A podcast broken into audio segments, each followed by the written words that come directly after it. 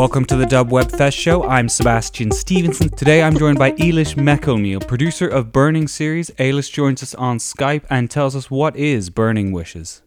Burning Wishes is a comedy, a very dark comedy drama web series, essentially about fulfilling the wishes of a dying friend in rather unorthodox circumstances. So we have our three friends who um, get reunited after many, many years, only for dying friend to ask the two ne'er-do-well brothers to fulfill his last dying wish of scattering his ashes at the place where the the lads had a very exciting youth. So exciting that one of them ended up in jail. So the gentlemen decide to honour his wishes, and it's all going fantastically according to plan until the dying man's very stingy children decide to bury him instead of cremate him. Okay, and where did this idea come about exactly? Well, it came from Cian McGarrigle, and Cian had been working on the idea of what it would be like to exhume a body and the hilarity around such a kind of uh, very dark comic concept. So Cian had been playing with that in his stand-up show for a while and doing a lot of dark jokes around death. And he eventually put it down in a short format and sent it to ourselves before Storyland 20 14 submission deadline.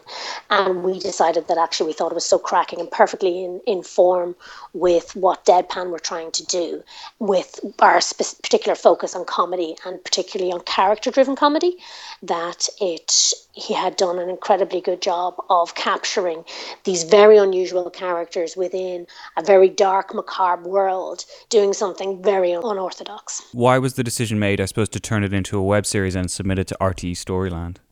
Well, to be honest, he, he was toying with the idea of making it into a short film, but we saw a lot more depth and kind of breadth in the story that we could expand it into something um, longer. And the web series uh, Storyland competition that RTE run felt like a natural home for to explore the characters. And obviously, we're we're not stopping there. The project is still in development, and we have interest in developing into a long form TV series. What was the process of going through RTE Storyland? And I suppose, in a way, while you were going through the, the process, you were sort of having a, a a, a, kind of thinking, oh, maybe this could be, lead to possibly being turned into a television series. Is that right? Or? Well, that was all always our um, original plan. It, we see it as part of the development process, developing this web series, and the platform is very good to test characters, to test the strength of a story, and we find the Storyland process very good. RTE have, I know, as you probably are aware, an ongoing annual event where they select, I think it's between four and six projects and the Storyland program within RTE has evolved from being kind of a voted out scenario whereby you would only get to shoot one ep of your web series before it would be placed to the public vote. Um, but in 2014, they decided to commission full series, which I think is a much fairer way to test a story and to see if you can build an audience. And from there, we took the project worked it up with director Vincent Gallagher. Cian McGarrigle is the writer, um, and ourselves here in Deadpan, and worked it into a shape that we thought would be strong for the needs of Storyland, but at the same time would protect the story so that we could develop it further into a longer form TV series if that's the avenue it went. And was there much in terms of that change during that development process um, when you, yeah, the overall story that Cian had is a much greater world of characters. Um, so we very much condensed it into something that was manageable, small number of characters, small number of locations that we could feasibly make on the budget that Storyland had to offer. And maybe you could just tell me briefly just about kind of your own producing background and maybe your background in general. I have been in the industry for 13 years okay. counting, I'm guessing, um, having graduated with a Bachelor of Science from DIT in film and broadcasting. And after a year or two working in documentaries, I started working as a development exec in Grand Pictures and worked there for a number of years, working across um, projects such as Trivia, uh, Val Falvey, We also did Death of a Superhero, so it was across film and TV. And then in later years, I was co producing various TV series such as Trivia and Val Falvey. And then um, most recently, myself and Paul Donovan, who was previously in Grand Pictures, opened Deadpan last year to focus exclusively on comedy. Okay, and so uh, you've obviously done a lot of, I suppose, of factual filmmaking. Was is there much of a transition between comedy? No, actually, no. None of that is factual filmmaking. Oh, excuse That's me. All scripted comedy or scripted drama. Sorry, excuse me. Yeah, no, no, no, that's okay. It's um, uh, the the remit in Grand Pictures was a much broader remit, so we covered everything from very very serious dramas. We did Titanic, Blood and Steel. We also did Nic- Nicolas Roeg's Puffball, which is a dark psychological thriller, and so we had quite a mix on the slate. But in latter years, we focused pretty much on comedy content, mm. and the last kind of the big comedy production that we did through uh, Grand Pictures that Paul was exec producer on was Moone Boy, which was for Sky, and I acted as production executive on that production for Grand Pictures. And then out of that, we decided that we would focus on comedy content for Irish and international audiences under a new name, Deadpan Pictures. When it came to making this web series, was there much you learned? I suppose you always learn something when you do kind of a shoot or, or when you produce something. Definitely, there's a whole, there there's always much to learn.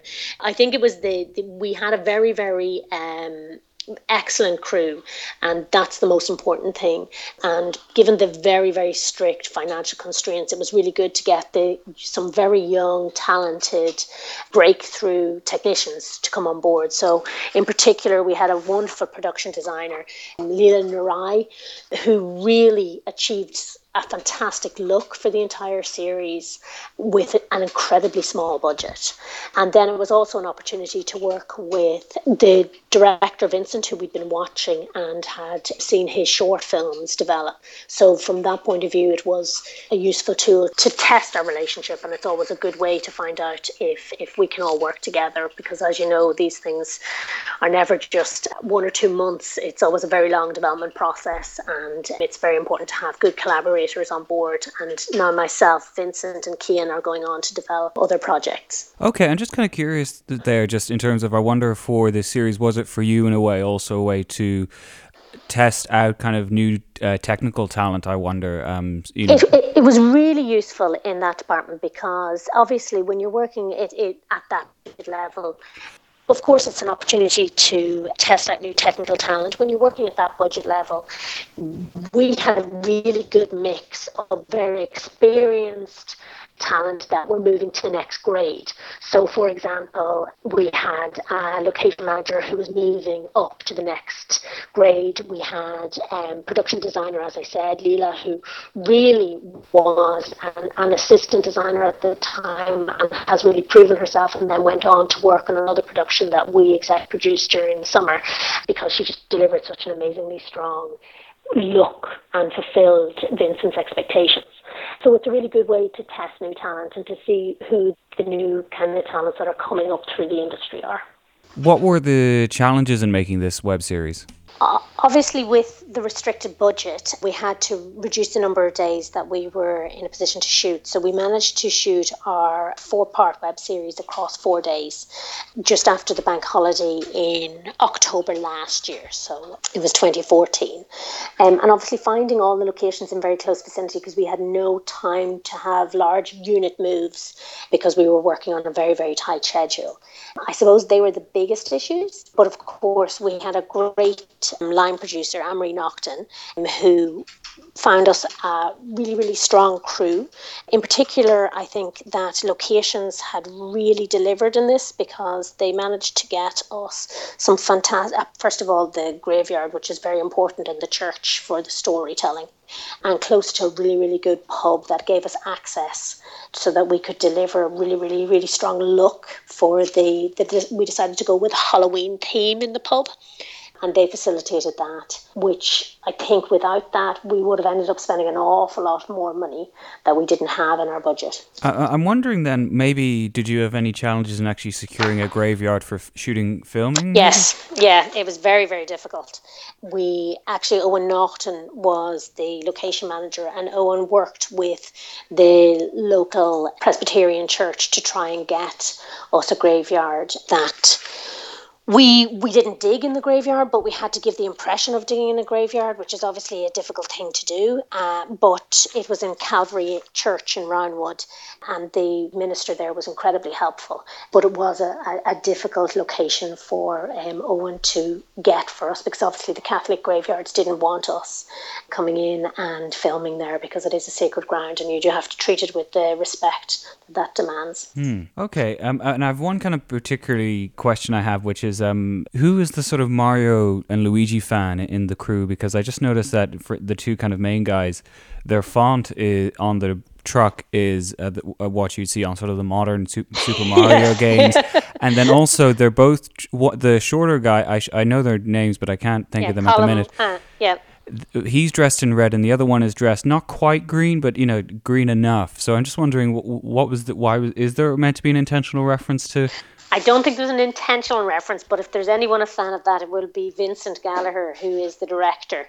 And Vincent would have worked closely with Laura to choose the exact costume. So I'd imagine that could well have been the thinking behind that. Okay. With regards to the van design, that was Leela, who was our production designer. And uh, I think she did a fab job. Yes, and I suppose uh, maybe we could talk a little bit more about the locations because I, you know, you obviously go to a few, fair few places and you're mainly on the road. Was there much trouble in, say, sanctioning off road, yeah. or is it, or is it because now you're based in the country with it? Was there actually that much of a problem? No, not at all. What we actually did was we got a lot of private roads and we shot a lot of it around Lough uh, Dan Scout Centre. So that's actually where we had the final scene um, and where we also had a lot of the driving van sequences. And um, so any of the roadblocks with, with the Gardaí were close to Lough Dan. So we were kind of sectioning off private roads, so it didn't have the same implications as sectioning off main roads.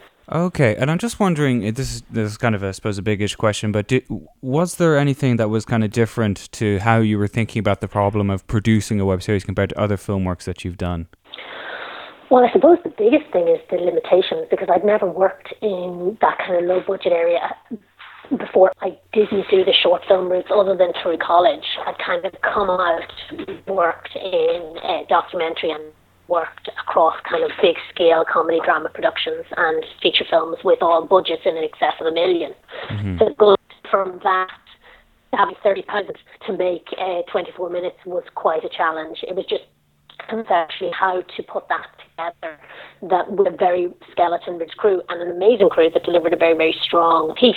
But it was a very different way of thinking about the process and also the very short time constraint involved because obviously the less money you have, the less time you have to shoot as well as prep.